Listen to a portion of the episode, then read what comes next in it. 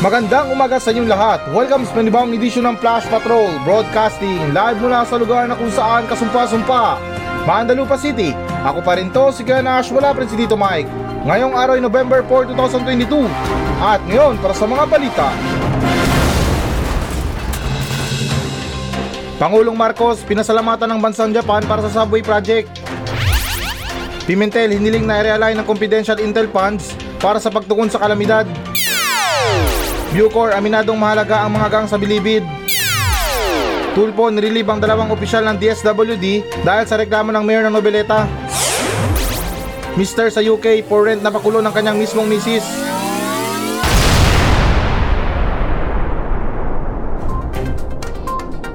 Pangulong Bongbong Marcos, pinasalamatan ng bansang Japan para sa subway project.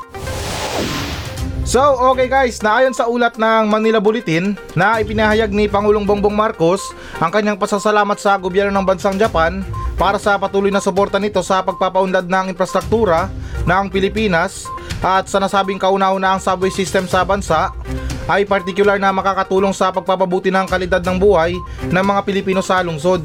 At dagdag pa dyan na sinabi ito ni Pangulong Marcos sa kanyang pagsaksi sa contract signing ng contract package ng 102 o ang CP102 Quezon Avenue Station at contract package CP103 Aronas at Camp Aguinaldo Station ng Metro Manila Subway Project sa Malacanang noong Webes. At sa isang payag sinabi dito na nagpapasalamat ako sa gobyerno ng Japan sa pakikipagtulungan ng Pilipinas sa pagpapatuloy ng mahalagang proyektong ito sa pagpapaunlad ng infrastruktura sabi ng Pangulo sa kanyang talumpati. Kami ay nagpapasalamat sa inyong tulong na suporta at umaasa ako na higit pang isulong ang ating kooperasyon sa iba pang mga lugar para sa kapwa benepisyo ng ating mga mamamayan dagdag niya. At binanggit din ni Pangulong Marcos na kinilala ng mundo ang Japan sa pagkakaroon ng isang napakahusay na sistema ng transportasyon na tren na hinahangad ng Pilipinas na tularan balang araw. At kalagi pa dito na ang Metro Manila Subway ay magiging unang underground railway system ng Pilipinas na may kabuang haba ng 33 kilometro na may 17 istasyon na tumatakbo mula Valenzuela hanggang FTI, Bikutan sa Paranaque City na may linya na kumukonekta sa Ninoy Aquino International Airport na iya Terminal 3 sa Pasay City. Siguro naman pag natapos ng proyekto na to, um, di na tayo babahayin sa Metro Manila. Malaking kanal na ang gagawin sa ilalim ng lupa. Kasya ang train. Grabe guys, no? Um, ito, hatiin ko yung opinion natin ha. Hatiin ko yung ibang iniisip ng mga tao. Ako rin kasi yung tipo guys na yung tao na may pagka-advance na mag-isip. Kasi syempre, um, yung iba, um, para sa iba lang, hindi ko lang naman na nilalahat, um, iba yung iniisip nila tungkol dito. Sabihin na natin na tinutulungan tayo ng bansang Japan para sa mga sistema sa mga transportasyon, which is na makakatulong sa ating mga Pilipino. At di ko rin may pagkakaila na syempre na may magre-reklamo pa ba or irereklamo pa ba natin to? Grasya na, tatanggihan pa natin? Pera na, naging bato pa? Oo, nandyan na yung mga kasabihan na ganyan. Pero hindi ba natin naisip guys na nakakaya na? For how many long time? Long time no see. Sinugod na tayo ng bansang Hapon. Dapat nga dyan may sama pa tayo ng loob sa bansang Japan dahil na nung una ang dami nila pastangan na karapatan ng pangtao dito. Nilusob nila ang Pilipinas ng walang kaabog-abog. Tapos ewan ko lang sa nangyari guys ha kasi parang ngayon nakakalimutan na eh. Um, wala bang ano dyan, wala bang danyos na dapat nabayaran dyan? Maliban sa ganong usapan or ganong topic or pina, ano ba sinabi ko, kasi ibay naman natin yung itong pinag-uusapan natin sa balita na itong pasasalamat ni Pangulong Marcos, eh alangan naman na maging bastos tayo dyan at hindi magpasalamat. Um, kasi yung sa akin lang na hindi naman sa amin na masama, eh inuurong ko lang or nagbabalik tanaw lang tayo sa dating naging karasan ng bansang Japan sa Pilipinas. At kung doon naman tayo sa pinag-uusapan na dati na lang or parang parati na lang, parati na lang tayong umaasa sa mga ibang bansa, eh yung sa akin lang na um, pagkakilala ko lang sa mga Pilipino or parang ano ba, yung sa ating mga Pilipino, sa buhay natin, sa mga dignidad natin. Tayo mga Pilipino dati may mga hiya tayo eh. Although na tayo mga Pilipino, pangu yung ilong natin, pero taas no tayo, proud tayo kasi Pilipino tayo kahit na um, inaasar tayo na sarat yung ilong natin, pangu yung ilong natin, pero taas no pa rin yung iba na ipagmayabang na Pilipino tayo. Pero sa ganitong klaseng tulong na tinutulungan ka, yung ano na, yung sariling pangangailangan mo na, um, parang medyo nakakaya naman sa ibang bansa. Um, siguro nung una wala pa sigurong problema. Kasi syempre mahirap pa tayo or parang um, wala pa tayong alam sa mga negosyo na yan or paano palaguin yung ekonomiya. Um, parang share-share na lang kumbaga. Pero guys, anong taon na eh? Umaasa pa rin tayo sa ibang bansa, kinakanlong pa rin tayo ng ibang bansa. Di naman sa amin na masama, wala bang ano, wala bang balita na yung ibang bansa nagpapasalamat sa atin nang dahil sa mga tulong natin? Nakakalungkot isipin guys na kung meron mang balita sa ibang bansa na tungkol to sa Pilipinas ay um, karamihan sa mga balita tungkol sa mga terorista, mga pangingidnap, tungkol sa mga gulo. Ayaw kong siraan yung sariling bansa natin guys ha, pero um, bilang isang Pilipino nakakahalata na sa ginagawa ng gobyerno. Akala ko ba may sariling pondo tayo? Akala ko ba na ano, merong nagpapaikot na pondo dito sa Pilipinas? May pinagkukuhanan tayo ng pondo. Pero bakit sa ganyan na namamalimos tayo ng mga tulong sa ibang bansa? Alam nyo, nakakatunog na ako eh. Baliktarin kaya natin. Or yung sitwasyon ibaliktad natin. Kasi sa gobyerno, ano eh, napaka low-key nila eh. Marunong sila magpasalamat kapag tinutulungan sila. Pero bakit pagdating sa mga normal na Pilipino, yung iba tinulungan mo na ng todo, hindi pa marunong magpasalamat. Tapos bandang uli sa mga kwento, ikaw pang masama. Ikaw na ang tumulong, ikaw pang nagpautang. Ikaw pa tong masama. Isa yan sa mga palatandaan guys na ang mga Pilipino ay ma-pride. Kahit na yung tipo na walang wala na sa buhay ay nagyayabang pa rin or kinakaya pa rin na pinapalabas nila na hindi. Ano, mayaman pa rin kami, may pera pa rin kami. Ano, may negosyo pa rin kami. Pero yung totoo, walang wala na sa buhay. Pero ba't ganon pagdating sa gobyerno? Kung umasta sila sa ibang bansa, akala mo na walang wala pa sa pulubi na nagse-celebrate kahit na tuwing Christmas. Buti pa yung mga pulubi dyan sa labas tuwing Pasko, meron silang hinahanda. Samantalang sa gobyerno, kapag dumiskarte sa ibang bansa, akala mo na parang lulubog na yung bansa natin eh. Seryoso lang guys, naayos kong sirain ang balita na to pero nakakahiya na eh. Puro hingi na lang tayo sa ibang bansa, puro hingi na lang ng donasyon, puro hingi na lang ng tulong sa mga ganyan. Alam nyo, tanong ko lang guys ha, wala ba tayong sariling diskarte para sa ikakaunlad natin? Kasi masyado nang halata eh. Duda na ako eh. Alam nyo kung bakit napango yung mga ilong natin? Siguro nung unang panahon yung mga ilong natin malambot, kailangan lang patigasin. Pero nang dahil sa katamaran, wala na. Hinayaan na lang lumapag. Kaya ganun pa man guys na syempre an- andun pa rin yung pasasalamat natin kasi um, tayo mga Pilipino makikinabang tayo sa um, very soon na project na to sa transportasyon lalot na napakarami ng problema sa trapiko. At maraming salamat din kay Pangulong Marcos na marunong siya magpasalamat sa ibang bansa. Hindi siya ma-pride. Tulad ng sinabi ko kanina na ilan sa mga Pilipino na sila na nga itong tinulungan. Pinautang ng pera tapos sa mga kwento ikaw pang masama. At syempre guys, nadagdag nyo na lang din na huwag niyang kalimutan din na magpasalamat sa Yamashita Treasure. Sunod naman tayo na balita. Pimentel, hiniling na i-realign ng confidential at intel funds para sa pagtugon sa kalamidad. So, okay guys, naayon sa ulat ng Philstar na nanawagan si Senate Minority Leader Aquilino Pimentel nitong Webes sa kanyang mga kapwa mambabatas na bawasan ang mga confidential at intelligence funds at i-rechannel ang mga disaster response at recovery programs sa kabila ng pinsala ng dulot ng severe tropical storm na si Paeng. At sa isang pahayag sinabi dito na bawasan natin ang confidential at intelligence funds at i-rechannel ang lubang kailangan na alokasyon na ito upang palakasin ang ating kakayahan sa pagtugon sa kalamidad sabi ni Pimentel sa isang pahayag.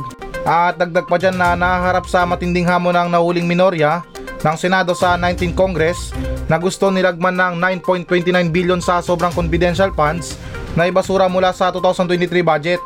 At dagdag pa rin dyan na ang proposed budget para sa 2023 ay naglalaman ng 9.29 billion na confidential funds at intelligence funds.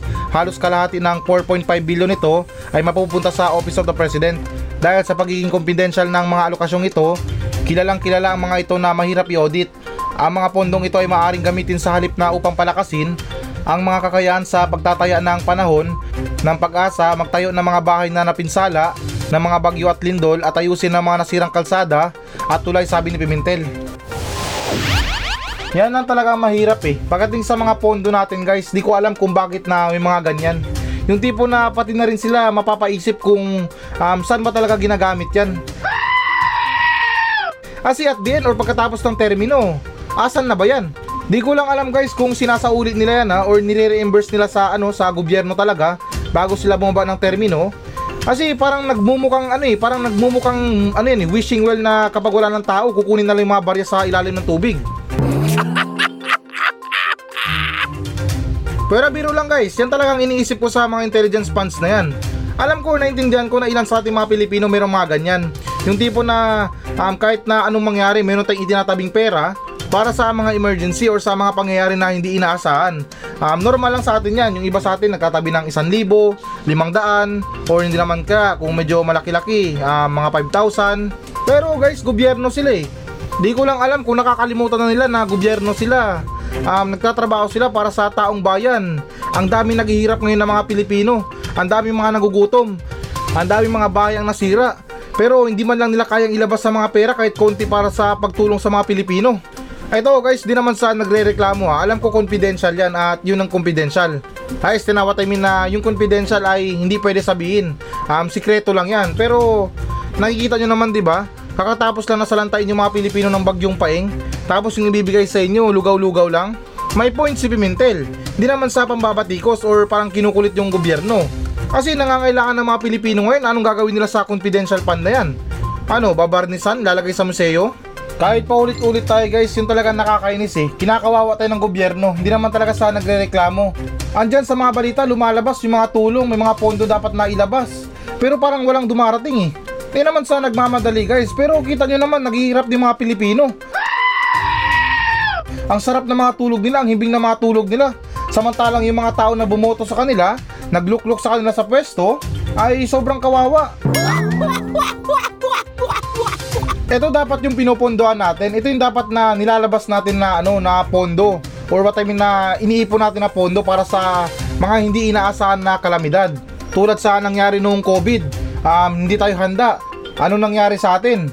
Nagkasargo-sargo yung mga buhay natin dito sa Pilipinas. Ang iba namatay sa COVID, yung iba naman namatay sa mga protocol. Sunod naman tayo na balita. Bucor, aminadong mahalaga ang mga gang sa bilibid. So, okay guys, naayon sa ulat ng ABS-CBN News, na aminado ang pamunuan ng Bureau of Correction o ang Bucor na nakakatulong ang gang system sa New Bilibid Prison para sa pamamahala at pagdidisiplina sa mga bagong bilanggo dahil sa kakulangan ng mga tauhan. Ito ay sa kabila ng pagkadawit ng tatlong bilibid gang sa pagpapaslang sa mamahayag na si Percival Mabasa o mas kilalang bilang Percy Lapid. At dagdag pa dyan na ayon kay Bureau of Correction Acting Director General Gregorio Katapang Jr., 6,000 ang kapasidad ng New Bilibid Prison pero umaabot lang sa 30,000 na mga bilanggo kaya mahirap silang mabantayan. Sa isang payag sinabi na talagang mapipilitan kang makiusap sa kanila na magkaroon sila ng kanilang organisasyon para makatulong sila kasi hindi naman namin sila mababantayan lahat sila sabay-sabay. At dagdag pa rito na nitong nakaraang buwan, sinabi ng umunoy gunman na si Joel Escorial na galing bilibid ang utos na patayin si Mabasa. Ilang oras matapos umarap si Escorial sa media, namatay ang bilibid inmate na itinuturong middleman sa pagpaslang na si John Villamor. At ayon sa kapatid ni Villamor, nag-text ito na kapag nawala ako, iparating kina Joel na ang nagutos, tatlo na commander dito, Sputnik, Happy Go Lucky, at BJC na mga gang sa bilibid. Galing sa opisina ang utos sa kanila, dagdag niya.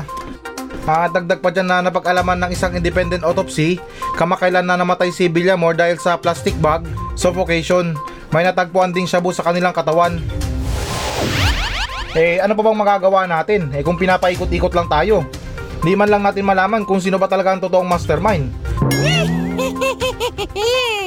Um, tatanungin natin ang kabila, ituturo si ganito. Tapos pag doon naman sa kabila, iba na naman ang ituturo. Hanggang sa gumastos na lang tayo ng milyon-milyon para sa justice na sinasabi natin. Or hustisya na yan, wala pa rin.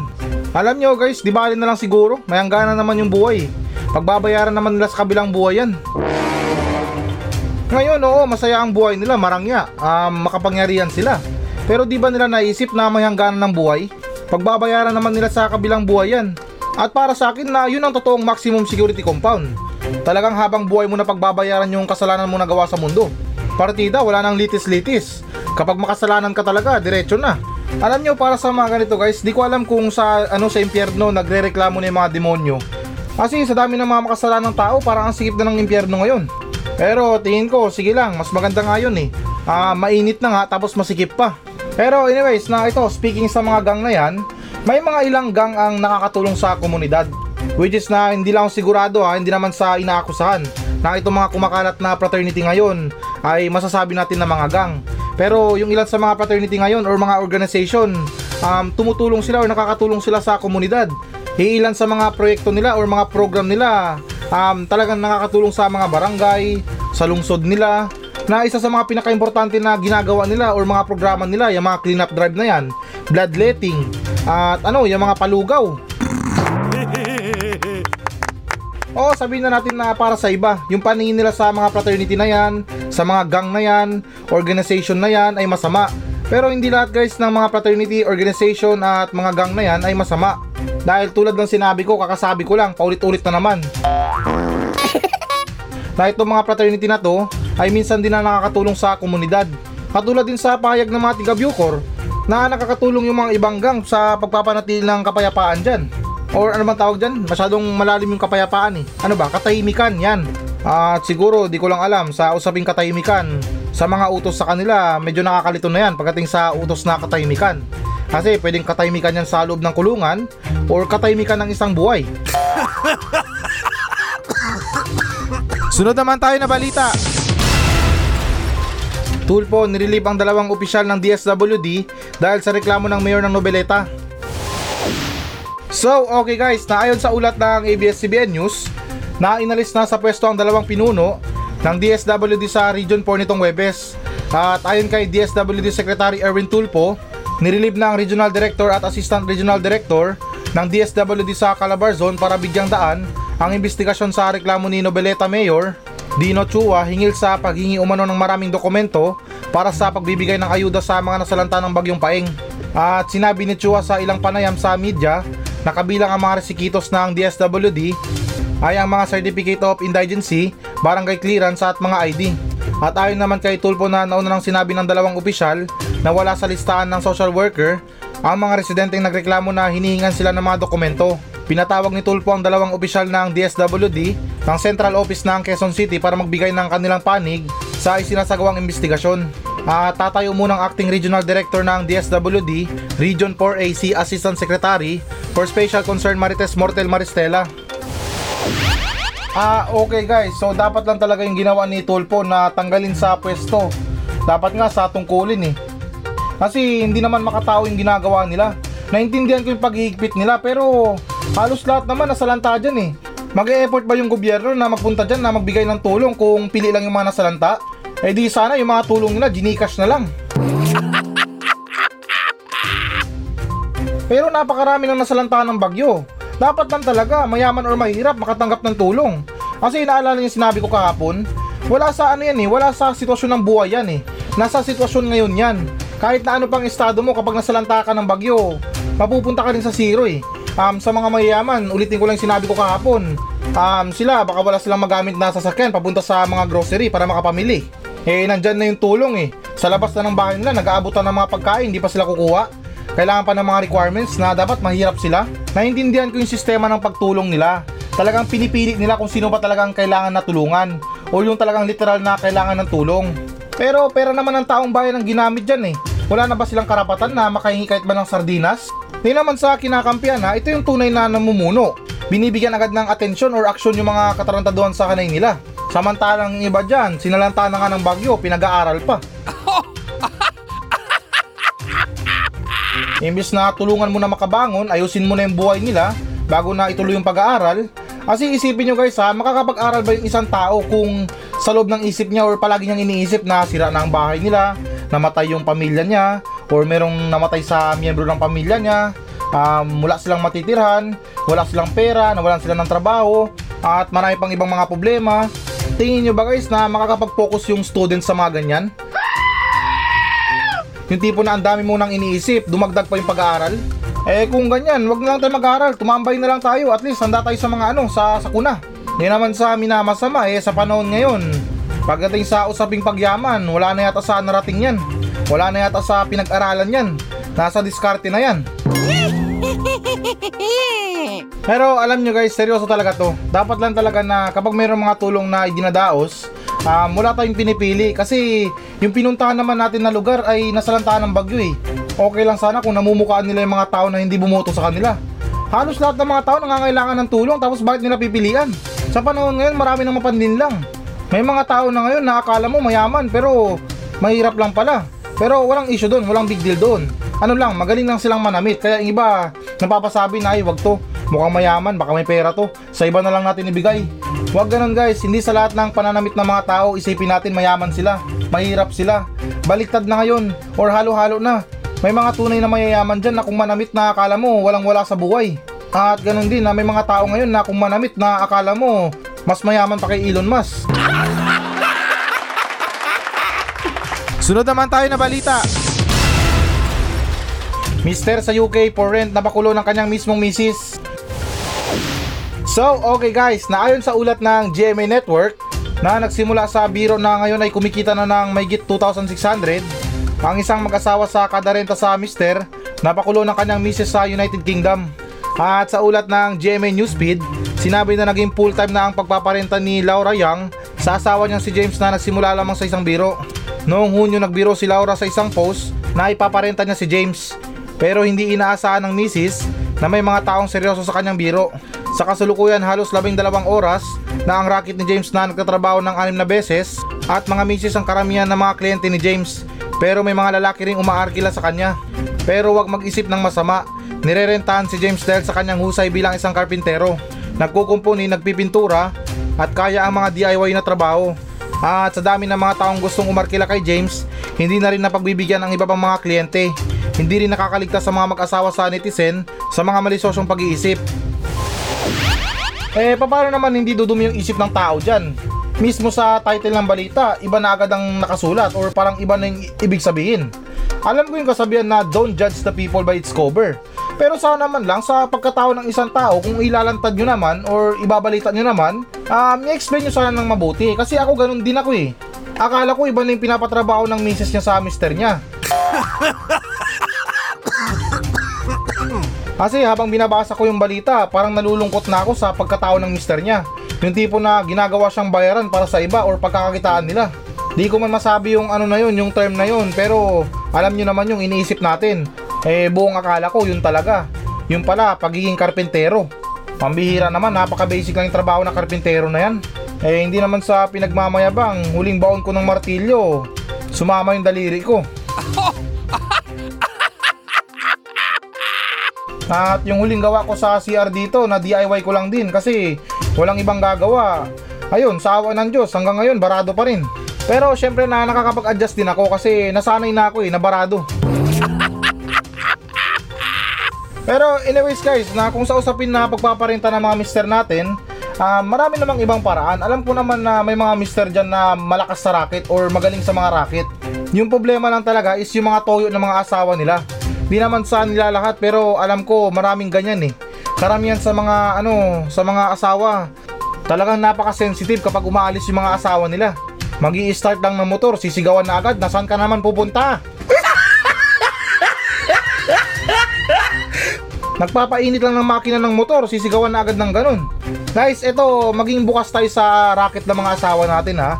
Hindi porket na umaalis sila, ganun agad ang isipin natin. Na nang bababae sila. Medyo yung iba tumatama sa hinala nila pero hindi lahat ng mga kalalakihan ganun. Kasi yung ibang lalaki hindi mapakali kapag walang ginagawa eh. Talagang hanggat kaya, gumagawa ng paraan para magkapera lang.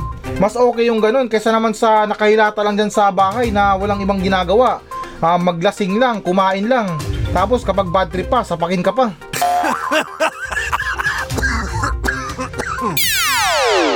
So, ayan guys, ito na ang pinakahihintay nyo. Magbabasa na tayo ng audience mail. Mula pa rin to sa mga nagmensahe sa atin sa Facebook page ng Flash Patrol.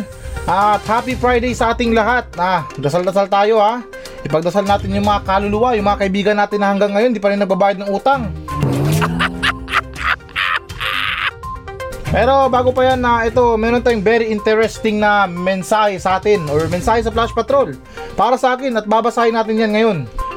Na ito mensahe na to ay nagmula kay Jimmy Besedo. Ito ang sinabi niya, Good morning po sa iyo Kuya Nash. Gusto ko lang ireklamo yung kapitbahay namin na malakas magpatugtog. Pagod na pagod na po kasi ako kakasayaw. Salamat. ah, yan lang problema mo. Very easy lang. Batuin mo. Anong gusto mong bato? Um, puro? Or yung may impact? Kumakalat? Maraming pwedeng ano dyan. Buhangin? Ano, gusto mong mga klaseng ano, pampatahimik sa kapitbahay? Maraming ano, marami tayong paraan dyan. Eh kung gusto mong matuwa-tuwa pa, padala mo ng ano, ng package. Tapos yung magdi-deliver, ano, tiga barangay. Pero ganun pa man na nice jokes ha. Ah, alam ko naman din na ano lang yun, um, biro-biro lang. Ah, At syempre nakakatuwa naman din yung kapitbahay natin na minsan okay yung mga patugtog nila dahil nakakasabay tayo. Kumbaga ano, parang natutuwa tayo dahil sa mga ano nila, sa mga patugtog nila. Yung mahirap kasi dyan na yung mga kapitbahay natin na hindi tayo relate sa ano nila, sa mga patugtog nila. Na yung umagang umaga pa lang broken na. Na imbes na ma-enjoy mo yung almusal mo, ma-enjoy mo yung kape mo, ay parang mababad trip ka na lang dahil sa mga patugtog nila. Yung mga patugtog na Lonely is the man without love. Yung mga Two Lovely Flowers. Dapat yung mga pinapatugtog natin, yung mga old school pero nakakasabay pa rin tayo. Yan, yung mga ano, yung mga Sherry Sherry Lady. Um, ano, yung mga Brother Louie Louie. Yan, para masaya yung umaga natin. At di na natin kailangan na magpatugtog ng sa atin dahil na nakakasabay tayo sa mga patugtog ng kapitbahay natin. O, di ba? Um, naging masaya na tayo, napasayaw na tayo, naka-exercise na tayo, at higit sa lahat na nakatibid pa tayo sa kuryente.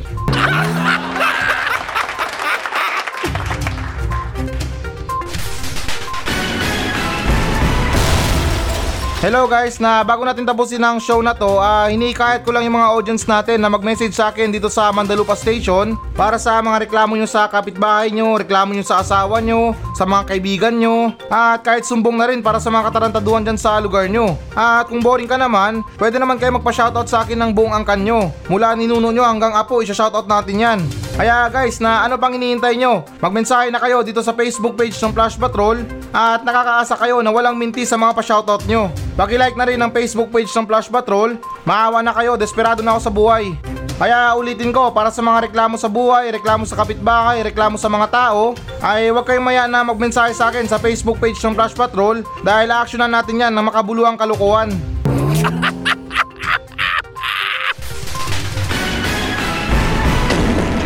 So yan muna mga balita ng Flash Patrol sa araw na to. Maraming salamat sa pakikinig. Ako pa rin to, si Kuya Nash. At maraming salamat ulit. Wala pa rin si Tito Mike. Masayang masaya ako. At goodbye!